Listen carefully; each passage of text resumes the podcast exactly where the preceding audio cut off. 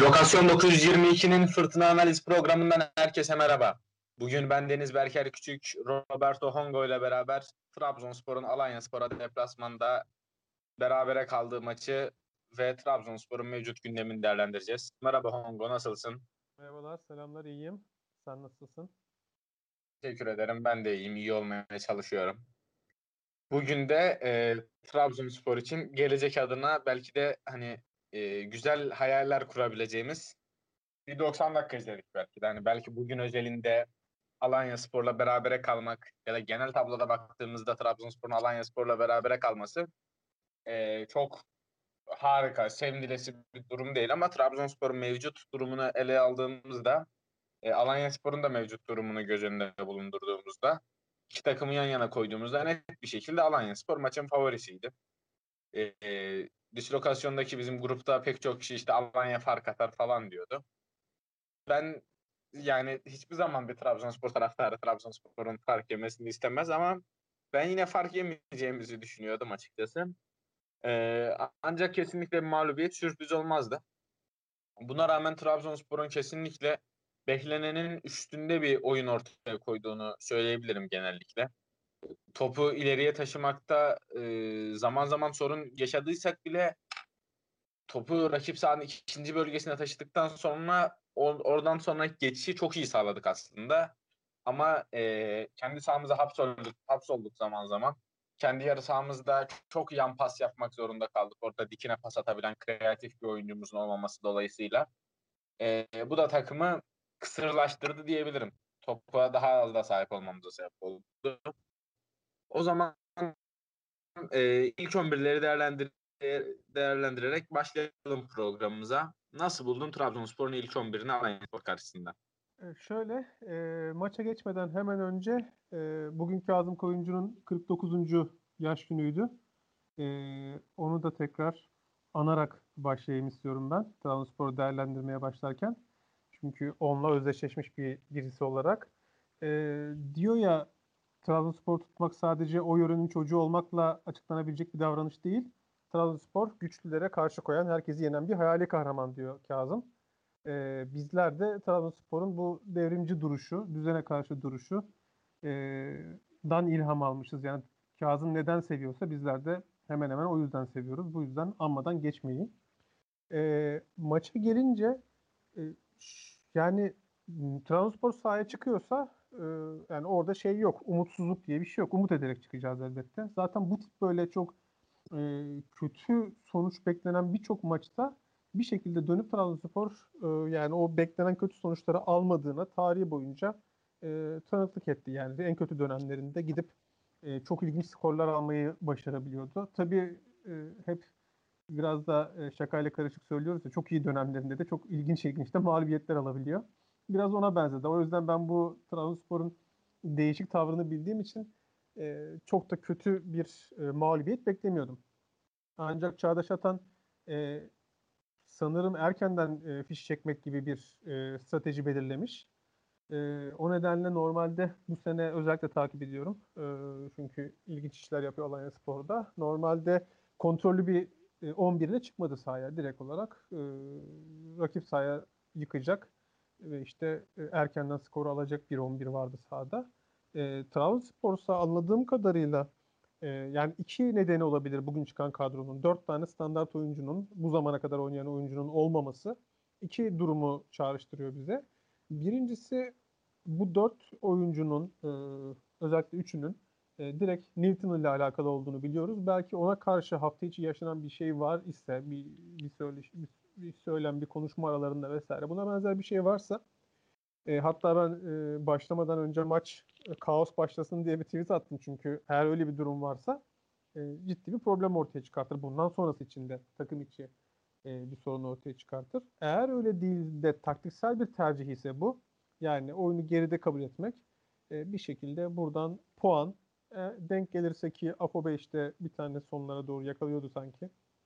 E, belki denk gelirse puanlar almakla sonuçlanabilecek bir e, oyun planı tercih edilmiş olabilir. Çünkü Marlon hücumcu bir bek. E, Baker öyle hücumcu bir orta saha. e, onların yerine daha defansif e, kişilerin tercih edilmiş olması bunu çağrıştırıyor. Yani bu iki söylediğimden bir tanesi. Umarım e, ilk söylediğim gibi böyle bir kaos başlatacak bir e, Newton e, oyuncuları ve diğer oyuncular falan türü bir şey yoktur da e, sadece taktiksel bir tercihtir diye düşünüyorum. Umarım öyledir diyorum. E, oyundaki ortalama dizilimlere baktım. E, müthiş bir kopukluk, kopukluk var. Şöyle e, işte forvetimiz e, Canin ileride e, geri kalanların ortalama pozisyonlarında Eku'yu saymazsak herkes orta sahanın gerisinde bir e, ortalama pozisyon var. E, şey tam işte Ömür tam orta saha çizgisinde geri kalan herkes. Çünkü biz genelde şeyleri falan görürüz. Trabzonspor'da önceki dönemlerde hem Ünal Karaman hem Hüseyin Cimşir hem de Newton'da beklerin orta saha çizgisinin ötesinde bir ortalama pozisyon aldığını görürüz. Bugün dediğim gibi e, Canini ve Eko hariç tamamının ortalama e, oyun alanı orta sahanın gerisinde. Hal böyle olunca e, tahmin ediyorum bir puanın yeterli olacağı hani böyle bir e, sıkıntılı bir sonuç almadan milli takım arasında kendimizi atma yönünde bir taktik tercih edilmiş diye düşünüyorum.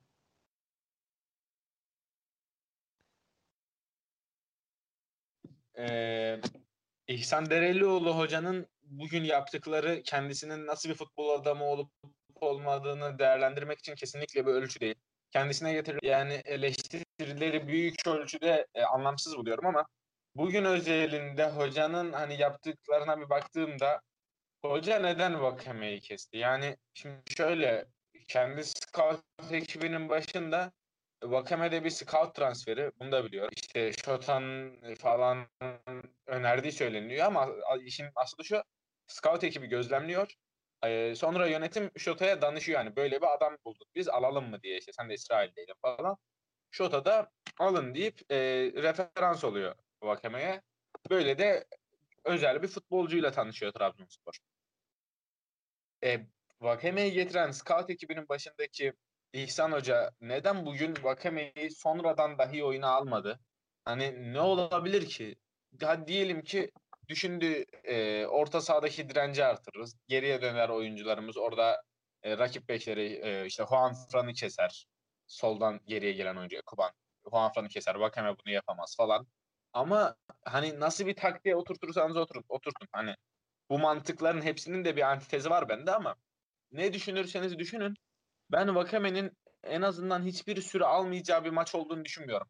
Hiçbir maçta yani Trabzonspor'un hiçbir maçında Vakame'nin süre almayacağı gibi bir ortam yok. Ee, orada hocanın yaptığını çok anlamsız buluyorum ama onun haricinde kesinlikle de yok. Hoca niye böyle yaptı? Sen nasıl hocasın falan gibi eleştirilerde bulunmak çok anlamsız. Ee, onun haricinde ilk 11'i değerlendirecek olursam bence de Baker'ın kenara çekilmesi yani bence mantıklıydı artık çünkü kendisi de yaptığı bireysel hatalarla ve sahadaki silik performansıyla beraber kenara çekilmesi gerektiğini gösterdi. Bence o doğru bir hamleydi kesinlikle. Ha, o da sonradan oyuna sokulabilirdi topu tutmak adına, topu takımda tutmak adına. Ee, onun haricinde ben şahsen şu an Trabzonspor'un teknik direktörü olsam kesinlikle Abdülkadir Ömür'ü yedeğe çekerim. Yani bir iki maç, birkaç maç kesinlikle yedeğe çekilmesi lazım. Şu mevcut durumu, mevcut form durumunda niye oynuyor Abdülkadir ben anlamıyorum. Yani 7. hafta oynandı değil mi? Bu 7 haftada Abdülkadir e, neyi olumlu yaptı? Hani iyi bir dribbling mi yaptı? Ben bir dribbling mi yaptı diyorum. Abi bir, yani tabii ki tek tük yapar da bir oyuncu. Yani iyi dribbling mi yaparak takıma destek oldu genel anlamda. İyi bir e, pas oyununa katılıp topu, topu takımın topa sahip olmasını mı sağladı? İyi şutlar çekerek rakip kaleyi tehdit mi etti? doğru driplinglerle geriden top mu çıkardı bilmiyorum. Yani neyi doğru yaptı? Genel olarak Trabzonspor'a katkısı neydi de hala daha e, sakatlıkları haricinde sahada bulunuyor bu oyuncu. Bence kendisinin de aklını başına devşirmesi için artık bir kenara çekilmesi gerekiyor. E, ben Ömür'ün oynamasını o yüzden yanlış buldum. Ama tabii ki bu benim şahsi görüşüm. Onun haricinde e, Canli ile ilgili ilk geldiğinde sezon başı bir değerlendirme videosu çekmiştim dislokasyonda. YouTube kanalında dislokasyon. Orada da söylemiştim. Birebir de iyi adam geçer. işte takımı rahatlatır. Topun üstüne basar. Pas oyununa katılır. Ama bitiriciliği zayıf bir futbolcu demiştim. Ama işte pek çok kişi bana Artık herhalde skills videolarını izleyerek ya da bilmiyorum belki onlar da gözlemlemiştir. Onların gözlemledikleri maçlarda e, güzel goller atmıştır Canine ama iyi bir bitirici olmadığını söylemiştim. Birçok kişi bana işte bu adam böyle absürt goller atıyor. Buna nasıl iyi bitirici değil dersin falan demişti. Gördük işte Cem nasıl bir bitirici olduğunu. Cem'in kötü futbolcu demiyorum kesinlikle. E, Trabzonspor'un kadrosunda bulunması da anormal bir durum değil. Ama kesinlikle kötü bir bitirici. Ve bu kötü bitiriciyi neden en uçta görevlendirerek e, başlandı? O da bir muamma. Ama dediğim gibi İhsan Hoca'yı e, özel olarak eleştirmek doğru değil diyerek ilk 11'leri değerlendirmiş olayım. Bu konuya ekleyecek bir şeyin yoksa maçın içine geçelim. Tamam geçelim. Trabzonspor'da bugün e, topa %38 hakim olan bir takım vardı. İşte bunun sebebi nedir? Zaten Alanya Spor topa sahip olmayı başarabildiğinde seven bir takım. E, bunun haricinde zaten Trabzonspor'un maçta top bırakması doğru olandı. E, top bırakıp harika da bir takım savunması yaptı Trabzonspor. Ben hani son yıllarda yani son haftalar falan demiyorum ya da işte son bir iki sezondur da demiyorum. Son yıllarda e, Trabzonspor'un takım savunmasında bu kadar iyi yaptığı bir maçı daha hatırlamıyorum desem abartmış olmam. Hani topa sahip olursun, e, gol yemezsin işte. Topa %70 sahip oldum, bir gol yedim. Bu hani e, örneği vardır elbette bunun ama topa rakibin %61, %62 sahip olup da e, böyle iyi takım savunması yapılan yani bir iki maç yoktur. Bence 2-3 maç vardır işte Trabzonspor'un son 3-4 yılında. Kesinlikle savunmanın çizdiği bu görüntü geçen haftaların aksine beni çok, çok sevindirdi. Gerçekten çok sevindirdi. Zaten hani futbolda basit bir önerme. Gol yemezsen atarsan kazanırsın. Savunmayı çözdükten sonra bir de ileride işte Wakame gibi bir kreatif oyuncunu oynatmaya başladıktan sonra hücumda iki farklı varyasyonlarla beraber gole gidebilen bir takım haline geldikten sonra Trabzonspor e, çözdüğü gol yememe sorununun yanına bir de gol atmaya başlarsa bence seri galibiyetler başlar ve e, yukarı doğru tırmanış öyle umuyorum başlayacaktır. Senin görüşlerin nelerdir maça dair? Şöyle e, ben takım savunması konusunda dediklerine katılıyorum ama şunu söylemek gerekiyor. Eğer Tony olsaydı e, takım savunması bu kadar ayakta kalmayabilirdi. Yani tamam Tony yıldız oyunculardan biri bizi ileriye taşıyor.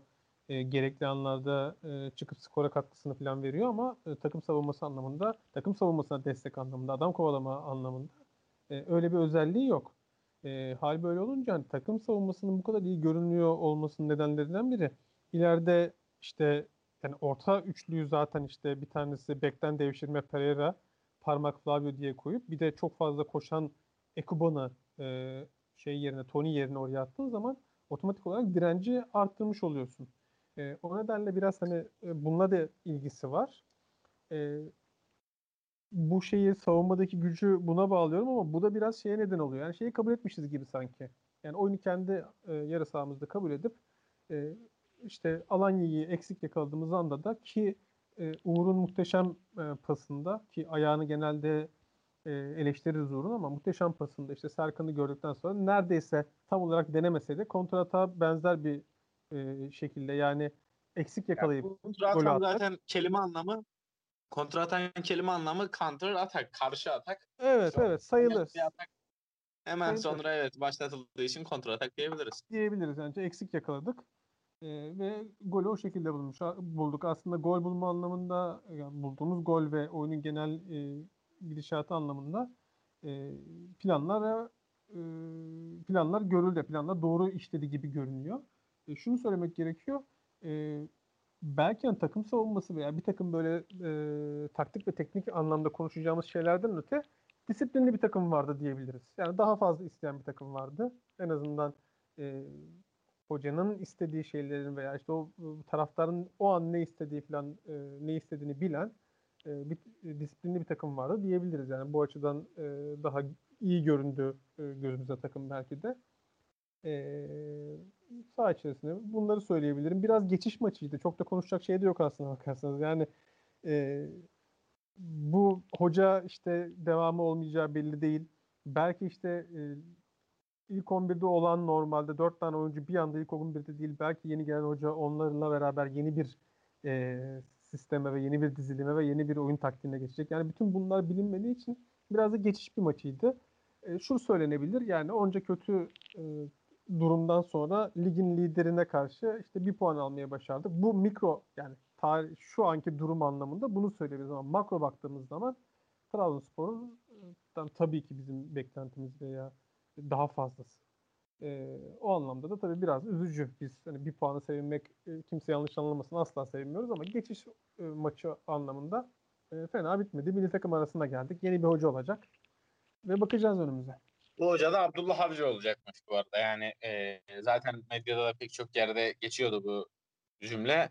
Az önce sevgili Onur abiden, Onur Nizamoğlu abiden de teyit ettirdim. Kesin Abdullah Avcı Trabzonspor'un teknik direktörü diyebiliriz.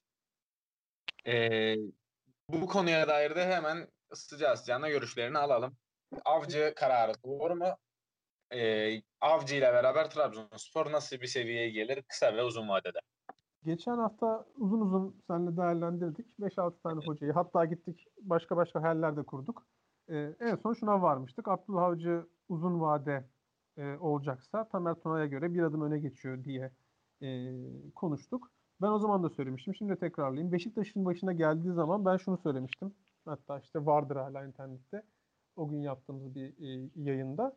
E, başarılı olması mümkün değil. Çünkü Abdullah Avcı e, Beşiktaş özelinde bunu söylemiştim. Abdullah Avcı'nın e, taraftar gözünde veya medya gözünde veya birilerinin gözünde elit antrenör seviyesine, seviyesine yükselmiş olmasını benim aklıma hiçbir zaman almadı.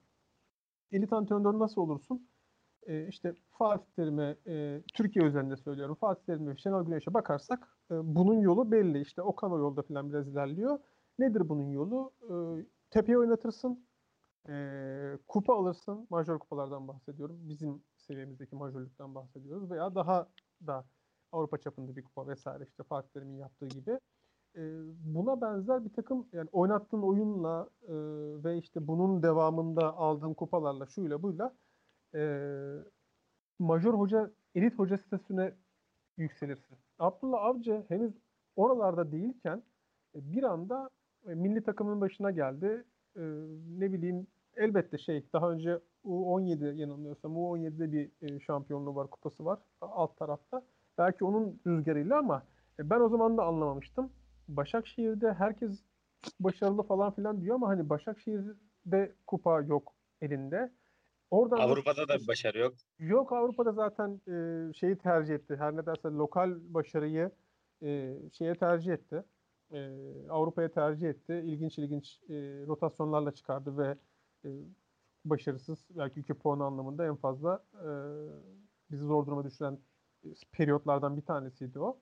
Bütün bunların üst üste koyunca Beşiktaş'ta başarılı olması mümkün değildi. Şimdi e, görüşümün arkasındayım. Abdullah Avcı elit bir hoca değil.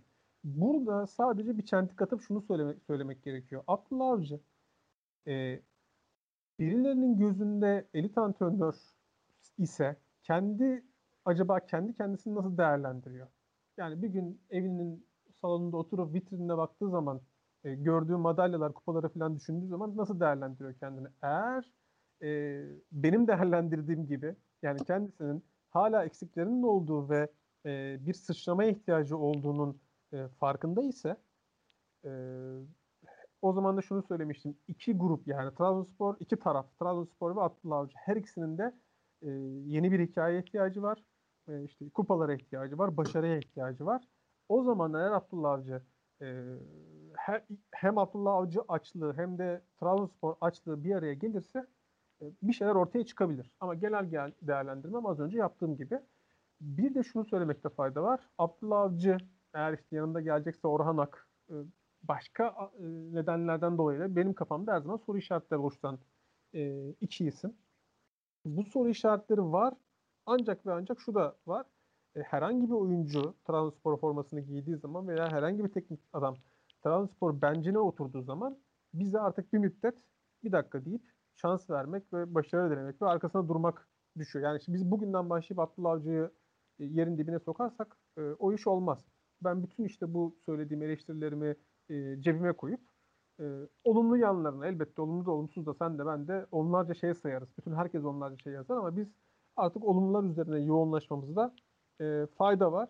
e, şunu söyleyebilirim. Saha içinde neyi değiştirir? Abdullah Avcı oyun kurulumunda özellikle bir tane beki e, zaman zaman iki beki ortaya yanaştırıyordu ama e, Başakşehir'in son zamanlarında Beşiktaş'ta da e, bir beki biraz daha ileri gönderip beklerden bir tanesini ortaya yanaştırıp e, oy, oyun kurmayı tercih eden e, özellikle açıklarından birini e, Şenol Hoca'ya benzer bir biçimde ama Şenol Hoca'dan daha da hücumcu bir biçimde kullanıyor. E, tabii buna da uygun olması gerekiyor. E, şeyde e, Başakşehir'de şimdi e, Bosnalı e, ismini sen getir. Vişça. E, ha, Visk, Viska'yı e, o şekilde kullanıyordu. Beşiktaş'ta Enkudu'yu denedi bir maç, Lens'i denedi bir maç. E, o şekilde filan açıklardan bir tanesini özellikle e, forvetten daha forvet biçiminde kullanıyor. Bizde baktığımız zaman Vakayeme'nin işte bahsettiğimiz dezavantajları adam kovalamaması ve takım savunmasına olan negatif etkisi nedeniyle e, soru işaretli olsa da Vakayeme bu pozisyona çok uygun bir adam. Yani e, önde e, neredeyse forvetten daha forvet değerlendirilecek bir açık. Yani işte o Winger'ın tam tanımı kullanabilecek bir adam. E, işte beklerden bir tanesini gönderiyor. Marlon buna çok uygun. Hücumcu bir bek diyebiliriz. E, işte sağ tarafta eğer Pereira oynayacaksa onun istediği bir biraz daha yanaşıp oyun kurma görevine katkıda bulunma anlamında bir şeyler yapabilecek birisi. Aslına bakarsan öyle bu 2-3 isim üzerinden değerlendiriyorum. Ee, ki Abdullah Avcı da e, böyle mangalcı orta sahalarla oynamayı sevmez. Ee, böyle şey sert işte 6 numaraları falan sevmeyen bir isim aslında. Zaman zaman buna başvurmuş olsa da e, totalde o da böyle 2-8, bir 10 veya işte 3-8 ne diyorsak artık o tip e, iki oyunun iki yanında oynayan oyuncuları seven, orta sahada seven bir teknik adam. Bizim e, oyuncularımız uyuşuyor gibi Abdullah Avcı'nın planıyla. E, bu Evet. anlamda e, şimdi ama şöyle bir güzel bir durum var. kombinasyon olacak. Tabii bu son dediğine istinaden e, şöyle bir durum var ki bizde 3 orta saha yok. Evet, Yani evet. Baker Yani şey, belki 3 orta saha kim? Parmak, Flavio, Baker değil mi? 3 orta saha var işte anca.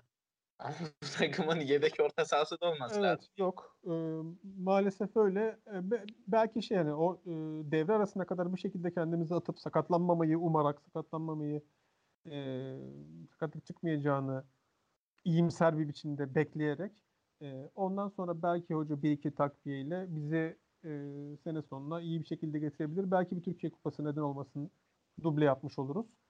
E, şimdi orta sahalar deyince de parmak e, müthişti bugün bence bana sorarsa. Ben hani parmağı genelde eleştiren bir birisi olarak söylüyorum bunu. E, bence kariyerinin iyi e, birkaç böyle e, 8-10 dakikalık periyotları var maç içerisinde. Kariyerinin en iyi e, şeylerini maçlarından bir tanesini oynadığını söyleyebilirim. Çok beğendim. E, umarım Yani işte Abdullah Avcı ile beraber. Evet, evet kesinlikle. Pas istasyonuna girdi, kurdu vesaire. Hani bir ara Sosa'yı geri mi aldık falan diye düşündürecek kadar oynattı. E yani bütün bunlar, e, onu da araya sokuşturayım parmağı da. E, bugünü konuşurken konuşmayınca. E, Abdullah Avcı şu an için e, dediğim gibi iki aç taraf birleşir, iyi bir kombinasyon ortaya çıkarsa bize en azından oyuncular bazında da bir e, şey var gibi, uyumu var gibi bize bir şeyler vaat ediyor. E, bekleyip sabredeceğiz diye. Bilmiyorum sen ne düşünüyorsun? Bence de e, Abdullah Avcı ile beraber Trabzonspor'un yarınları daha güzel günler olmaya aday. Avcı'nın hocalığını direkt değerlendirdiğimizde e, geçen yayında da konuştuk. Büyük takımlarda başarılı olamadığını gördük işte. Büyük takımlar Beşiktaş ve milli takım olarak değerlendiriyorum bu bu, bu büyük takım e, kavramına giren takımları. Milli takımda da Beşiktaş'ta da başarısız olmuş bir isim.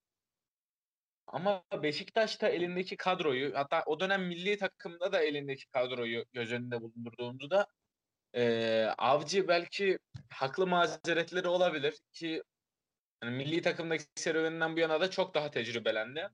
Beşiktaş'ta ise dediğim gibi işte parasal bazı problemler, oyunculara maaşlarının ödenmemesi, mevcut oyuncuların sürekli olarak sakatlanması, adalelerine para sıkışması gibi problemlerle beraber e, çok dar bir kadroyla aslında oynamak zorunda kaldı. Hatırlatırım. Umut Nayır'ın forvet oynadığı maçta Galatasaray'ı devirdi Abdullah Avcı. Yani bu Evet, direkt bir hocanın e, e, teknik direktörlüğünü değerlendirmek için yeterli bir maç değil ama Beşiktaş da öyle zorlu dönemlerden geçiyordu. Onlara rağmen işte elinden geleni yaptı ama elindeki kadroya göre uygun formüller üretememenin cezasını kovularak çekti. Bence o elindeki oyuncu havuzuna uygun olmayan taktikler üretmekten vazgeçmiştir ya da senin de dediğin gibi e, kendi istediği taktiğe uygun bir oyuncu havuzuyla karşılaşacak belki Trabzon'la. E, savunmacılar, oyun kurabilen savunmacılar defansın önünde e, orta alanda dediğin gibi dinamik iki isim var özellikle Flavio ve Parmağı buna sayabiliriz. E, Beşlerden biri hücuma çok katkı verebilen bir bek. Öteki ise geride kaldığında o false back tanımına uygun olan, üçüncü stoper olarak geride beklemeye uygun olan bir Pereira var. Bilmiyorum gerçi Pereira'yı mı tercih eder ama ee, onun dışında dediğin gibi ortalama pozisyonlarda en uçta kalan hatta Okan Buruk Hoca da bunu sürdürdü. Visca vardı Başakşehir'de. Burada da dediğin gibi Vakeme'yi bu rolde tercih edebilir. Ee, böyle durumları düşündüğümüzde Avcı takımı Trabzon Avcı'nın daha doğrusu oyun stili Trabzonspor'a uygun olabilir. Kesinlikle ee, işte Avcı farklı şeyler deniyor. Bize olmaz falan demek doğru değil. Ama Avcı Trabzonspor'un teknik direktörü mü sorusuna geldiğinde işte hafta içi konuştuk seçenekleri. Yani bir yanda Samet Aybaba vardı. Bir yanda e, Tamer Tuna vardı. Bir yanda da Avcı vardı. Mevcut seçenekler arasında en kaliteli teknik direktör olduğunu düşünüyorum. Evet e, somut başarısı yok farkındayım. Ama taktiksel anlamda kesinlikle azımsanmayacak bir bilgisi var. E, bunun yanına bir de büyük takım çalıştırma tecrübesini de kattığını düşünürsek Beşiktaş'ta yani en iyi tecrübeler en kötü e, yaşantılardır. Oradaki Beşiktaş'ta yaşadıklarından edindiği güzel e, bir şekilde, edindiği tecrübeleri güzel bir şekilde kariyerinin önüne koyarsa daha iyi bir teknik direktör profili çizebilir Abdullah Avcı. Evet. E, Trab Trabzonspor'un mevcut durumuna baktığımızda son olarak e, bu arada hem parmağa değindin az önce kesinlikle hani bugün farklı bir şey oynadı ya. Gerçekten hani dinamizm da var mı desen var. E, e, hatta zaman zaman ikili mücadelelere girdiğini de gördüm. Yani çok değil yine ama zaman zaman bunu da yaptı kendi evet. alışkanlığı. Yani evet evet şey. iyiydi. E, Altın Orada falan ben daha sık e, takip ediyordum. Ta o zamanlardan bu zamana falan e, gelişimini falan şöyle bir izliyorum da bugün artık hani şey gerçekten de e, ben böyle şaşırarak ve böyle gurur duyarak izledim. Umarım Hı. devam eder. Umarız. İşte Parmak Trabzonlu e, takımının zor gününde sorumluluk aldı. Ve gerçekten doğru bir oyunla beraber Trabzonspor'un orta sahasını güçlendirdi. Her oyunun her alanında, geçiş oyununda, top rakipteyken ve top ayaktayken gerek Edgar ve e, Flavio bu üçünün oluşturduğu pas istasyonları orada onun liderlik etmesi gerek e, her kendisinde önemli bir özelliği olan top kesme özelliğini kullanması gerekse geriye dönüşlerde hızlıca geri dönmesi. Gerçi oyunu çok rakip sayı yıkamadık ama bunu da zaman zaman yaptığını gördük bu maçta. Gerçekten parmak iyi performans sergiledi ama laf Trabzonlu birine gelmişken hiç sorumluluk almayan Ömür'e yine değinmeden edemeyeceğim. Bugün Abdülkadir Ömür 100. maçına çıktı Trabzonspor formasıyla. Az değil ya 100 dalya dedi. Yani Onur Kıvrak bile 11 yıldır falan Trabzonspor'daydı. En son 200. maçına çıktığını hatırlıyorum. Toplam anca ligde 210 maça falan çıktı. Tabii kendisi çok talihsiz sakatlıklar yaşadı ama yani Onur Kıvrak'ın çıktığı maçın yarısını yakaladı Ömür. Onur Kıvrak da işte kulüpten uzun süre forma giyen oyuncudur belki de birkaç oyuncudan biridir. En, hatta en uzun süre forma giyen oyuncudur. Böyle. Neyse. E, baktığımızda bu 100 maçta ilk maçından 100. maçına kadar Ömür üstüne ne koydu? Ne koydu? Yani samimi soruyorum ne koydu? Şimdi düşündüğümde belki fiziksel olarak e, belki de fiziksel olarak daha iyi bir yere gelmiş olabilir ama hala yeterli seviyede değil. Ki hani yaşı da büyüdü. Yaşının büyümesiyle beraber bu doğal yollarla da belki gelişmiş olabilir. Kendi kasıtlı yaptığı bir şey olmayabilir bu fiziksel olarak iyiye gidişi. Ee, onun haricinde Trabzonspor'da başka ne yaptı Ömür? Ne, neyi koyuyor üstüne? İlk geldiğinde de hatırlıyorum. Şutlarının zayıf olduğunu söylüyorduk. Hala aynısını söylüyoruz. İşte ilk geldiğinde de diyorduk çok kolay yere düşüyor. Hala diyoruz. neyi neyi geliştirdi? Daha hafta içi Yusuf Yazıcı e, hat-trick yaptı Milan'a karşı. Abisinden 6 ay sonra çıktı piyasaya kendisi ama o e, abisi sürekli olarak üstüne koyarken vizyonlu bir şekilde İngilizce, Fransızca öğrenirken abisi e, fiziksel olarak çok daha üst düzey bir seviyeye gelirken kendisi ne yaptı acaba? Yani tarikat toplantılarına gitmekten başka nasıl kendini geliştirdi? Tabii kesinlikle hani kendi özel hayatı bir şey diyemem ama eğer Trabzonspor'un futbolcusuysanız ve böyle özel bir yeteneğiniz varsa o yeteneğe ihanet edemezsiniz. Ömür'ün yaptığı gerçekten hani e, kendi yeteneklerine karşı sorumsuzluk. Ben hakikaten Ömür'e bu yüzden çok kızgınım. E, en çok da e, isteyenlerdenimdir Ömür'ün başarılı olmasını. İnşallah e, daha da başarılı olarak Trabzonspor'a büyük paralar kazandırıp gideceği yerde bizi başarılı yapar. Ama mevcut duruma baktığımızda hani Trabzonsporlu olmayan arkadaşlarla konuşuyorum. Şey diyorlar bana şimdi sattınız ona satabilir misiniz falan. Yani belki mübalağa ediyorlar ama hakikaten bu tartışmanın saçma olmadığı e, bir evreye getirdi bizi Ömür. Bu yüzden kendisine e, Sitem ediyoruz buradan. efendim Sitem ediyoruz diyorum. Kendisine sitem ediyoruz. Yani biz ondan daha çok şey bekliyorduk. O bunu gösteremedi. ne yazık ki.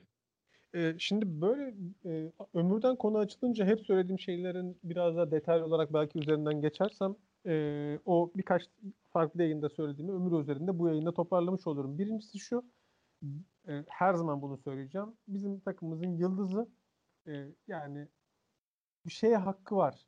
Saha içerisinde 2-3 maç, 5 maç kötü oynamaya hakkı var.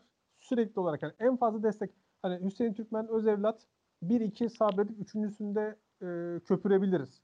Ne bileyim işte yabancılardan Vakayeme ya bize geçen sene çok maç aldırdı. Ondan önceki sene çok maç aldırdı falan deyip e, bir iki maç kötü oynadıktan sonra üçüncü maç onları da unutup köpürebiliriz ama e, bizim ömür starımız yani öyle olunca biraz daha saha içerisindeki yaptığı işler e, çok rahatsız etmiyor açıkçası beni. Yani bir yapamaz, iki yapamaz ama ondan sonra bir e, şekilde ivmesini bulup çok farklı işler yapabilir. Ancak e, beni e, tedirgin eden ve üzen şu. Şimdi bu tarikat meselesini falan deyince onları falan bilmiyorum, bilemeyiz de. Herkesin de iç dünyası ne yapıyorsa ya da işte dış dünyası. Her ne oluyorsa ne bitiyorsa, özel hayatında neler yaşanır falan bilemeyiz. Bizi de ilgilendirmez ama mevzu şu. Şimdi bunlar doğru da olmayabilir bu arada. Yani ama iki tane ortada algı gerçektir diye bir laf var ya. Algı gerçektir. Yani e, gerçek olan gerçek değil. Algı gerçektir. Şimdi iki tarafta iki tarafa e, iki oyuncu koyuyoruz. Birisi Yusuf, birisi Abdülkadir Ömür. Özel hayatlarıyla ilgili ben hiçbir şey bilmiyorum ikisinin de. Şeylerini bilmem, siyasi tercihlerini bilmem, dini tercihlerini bilmem, ailelerini bilmem, doğdukları yeri bilinmem, bir yaşlarını bilirim, bir de izlediklerini bilirim. Ama bir tanesine baktığın zaman e, vizyon diyoruz ya, onun emarelerini görüyoruz. Şey gibi geliyor mesela hani Yusuf e, tamamen yanlış olabilir ama kitap okuyan, kendini geliştirmeye çalışan, işte sınıfın e, debelenen çalışkan öğrencisi ve bir şeyler yapmaya çalışan e, öğrencisi. Abdülkadir Ömür'de ise hani herkes vizyonsuz vizyon ama bunu gerçekten gösteriyor. Yani gerçekten belki adam vizyonsuz falan değildir. Belki okuduğu kitap Yusuf'un iki katıdır. Belki hayatla ilgili algısı, düşüncesi, fikri belki Yusuf'un üç katıdır ama ne dedik? Gerçek gerçek değil, algı gerçektir. Herkesin aklında Abdülkadir'in oluşturduğu imaj e, hiç öyle değil. Dediğim gibi belki de öyle e, belki de gerçekler farklı ama Abdülkadir'in imajı bize kötü sunuldu. Abdülkadir tarafından kötü sunuldu. İmajı çizmek de bu imajı çizmek de kendisine bağlı. Mesela Ha, Yusuf ama diyor, Şöyle, bunları şöyle yapıp şuna göstermeyi de bilirdi. Tabii tabii. Şuna gireceğim ama. Şimdi burada biz çocuğa yükleniyoruz yani. Bu imajı bize gösterme. Yani hayatının bu tarafını ya da varsa da o tarafını yoksa neresi burayı bize gösterme. Bize başka bir imaj çiz. Saha içerisinde başka bir şey göster bize. Çünkü oyuncular bunu yaparlar yani her oyuncunun saha içerisindeki davranışları. Melo'nun imajı, Melo'nun imajı bir çizim. Yani elbette saha içerisinde işte o sert şey bilmem ne şu bu ama bununla beraber hayatıyla beraber bir imaj çizip bizim önümüze geliyor. İşte Ronaldo öyle, başkası öyle, bütün oyuncular için. Selçuk İnan öyle falan. İşte efendi, kaptan, karakter, kişilik vesaire. Bunlar hep çizilen imajlar. Ömür bu imajı bize kendisi çizemedi. Çünkü Türkiye'de bunları çizecek, bunları oluşturacak bir e, profesyonel destek yok. Çocuklar tamamen yalnız. Kulüpler bu açıdan yardım etmiyor. E, çocuklar da bunu yani e, ister istemez o yaşlarda yani 18 yaşında 17 yaşında neyse işte Trabzonspor A takımına e, yükseldikten sonra yalnızsın.